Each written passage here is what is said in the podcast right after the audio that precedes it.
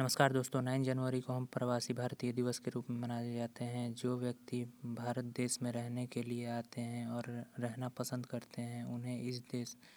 में रहने के लिए पूर्ण अनुमति दी जाती है एनआरआई डे के रूप में भी इसे जाना जाता है इस दिन में यह भी बताया जाता है कि जो व्यक्ति रहना पसंद करता है क्योंकि भारत एक सेकुलर कंट्री है धन्यवाद